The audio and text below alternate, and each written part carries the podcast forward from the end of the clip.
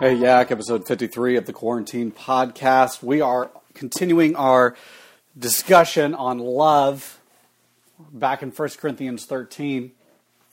So turn your Bibles there. I'm going to read the whole thing again, and then we're just going to cover the first two verses. So last time was kind of a primer, and this time we're going to begin to break down the text. So last time covered the context, this time covers really what's happening in the midst of it. So here we go. If I speak in the tongues of men and of angels, but have not love, I am a noisy gong or a clanging cymbal. And if I have prophetic powers and understand all mysteries and all knowledge, and if I have all faith, so as to remove mountains, but have not lo- love, I am nothing. If I give away all I have, and if I deliver up my body to be burned, but have not love, I gain nothing. Love is patient, love is kind, love does not envy or boast, is not arrogant or rude, does not insist on its own way, it is not irritable or resentful, it does not rejoice in wrongdoing, but rejoices with the truth. Love bears all things, believes all things, hopes all things, endures all things. Love never ends. As for prophecies, they will pass away. As for tongues, they will cease. As for knowledge, it will pass away. For we know in part, and we prophesy in part. But when the perfect comes, the partial will pass away. When I was a child, I spoke like a child. I thought like a child. I reasoned like a child. When I became a man, I gave up childish ways. For now we see in a mirror dimly, but then face to face. Now I know in part, then I shall know fully, even as I have been fully known. So now faith, hope, and love abide, these three, but the greatest of these is love.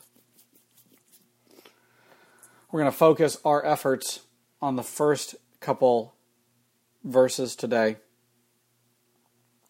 Now, I speak in the tongues of men and of angels, but have not love, I am a noisy gong or clanging cymbal. Remember, this is in the context of all spiritual gifts that are kind of uh, there in the church at the time. And many were those who spoke in tongues. But what Paul is saying here is that awesome, you have the gift of tongues. But if you have not love, you're nothing more than more than a noisy gong or a clanging cymbal. And he goes on, if I have prophetic powers. If he's saying if I prophesy, right? So this is the prophetic office of kind of like pastor or teacher. And understand mysteries and, and knowledge within really he's talking about scripture here. And if I have all faith, so as to remove mountains, but I have not love, I'm nothing. So you can be a great pastor, preacher, teacher, Bible study leader, but if you have not love, you're not only knocked down a couple notches, you're knocked down to the bottom. You have nothing. If I give away all I have, if I deliver up my body to be burned, but have not love, I have gained nothing. And we know this. People will virtue signal and I donated to this cause. Look at me, look at me, look at me. All right, I'm going to give away this much to the poor or impoverished, but their motives are not the poor or impoverished. Their motives are, look, I am I am very righteous. And that happened in Corinth just as much as it happens today in the neighborhoods that we live in. But if we do that and have not love, we gain nothing. So, how do I apply this today? Look, you guys are in a season of life as teenagers where you are developing your gifts. Here's the good news your gifting has not reached its full potential yet. Should make you feel happy, right? You will be much better at the gifts God has given you a year from now, five years from now, and you can't imagine if you continue to develop those gifts how good you will be 10 years from now. And the beauty about gifts is that they bring glory to God. But the shadow of gifts is that we can quickly turn them to bring glory to us. The focus suddenly becomes look at me, look at me, I can do X. I can prophesy, I can play an instrument, I can be an artist. I can reason soundly. I can um, win a debate. I can fill in the blank, right? All those things are good. And we should develop those gifts. But if love doesn't exist in the midst of them, they're worthless. So the question becomes how do I foster an attitude of love towards my neighbor while I also use these gifts? How do I foster love in my life to where I am not a noisy gong or a clanging cymbal or my gift becomes worthless to the Lord? The first thing I will tell you is that you need to pray for those you hope to love. You need to regularly bathe your prayer both in adoration of the Lord and for the good of your neighbor. Pray for them by name regularly. And notice how I said just not your friends, right? Because we've already covered that when we looked at the Good Samaritan. But pray for those who are on the fringes of your groups, the fringes of your circles, so that as you pray for them, God will sanctify your heart and you will desire to pull them closer to your groups. Even if you consider them almost an enemy now, right?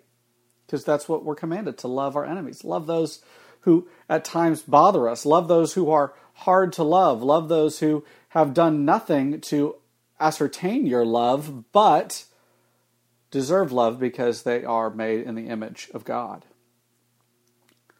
So make a list, two or three people that you don't interact with on a regular basis, but they are at least in your circles of influence, and begin to pray for them regularly. That's the first step. The second step is to take action. Get to know those people.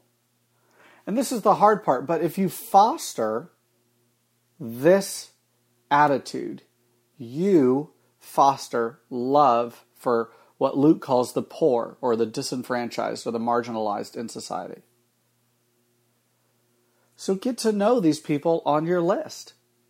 Text them, hey, how are you doing? When you see them at group or yak or choir or at the skate park or work, go up to them and have a small conversation with them. How's your week been? Hey, have you always lived in Texas? What do you like to do for fun? What's your favorite game to play? You don't have to have a half hour conversation with somebody, but to ask a couple just questions to get to know somebody is a good thing. Now, more than likely, because marginalized people have a habit of this, they because they're typically left on the outside, they will not know how to respond with a long conversation. Because a lot of people haven't engaged them before. So it will feel like pulling teeth. And that's okay. You have to give them permission to be seen. And this is a long process. And the way that we give people the permission to be seen is by interacting with them. And eventually, once they're okay with being seen, they will be okay with being heard. And so while you at first might get one or two word answers, you are fostering in yourself the ability to love those who are hard to love. That's good for you. It's good to learn how to what follow up questions could I ask after that question to kind of think about that. How can I love them when they are low? Based on conversation, what things do they struggle with? This is a lifelong endeavor? Well, what if I'm not not comfortable with that, AJ? That's ridiculous. Well, look what Jesus says here in Matthew 5, right? You have heard that it is said, You shall love your neighbor and hate your enemy. But I say to you, Love your enemies and pray for those who persecute you, so that you may be sons of your Father who is in heaven. For he makes his sun rise on evil and on the good, and sends rain on the just and the unjust. For if you love those who love you, what reward do you have? Do not even the tax collectors do the same? And if you greet only your brothers, what more are you doing than others? Do not even the Gentiles do the same? You therefore must be perfect, as your heavenly Father is perfect. Make it a habit to see past your friend groups, foster love for the disenfranchised, and take steps to enlarge your friend circle by including those that are on the outs, or not maybe not the outs, but the outside of it. By doing this, you love the Lord, you sanctify your soul, and you make much of Jesus. Peace.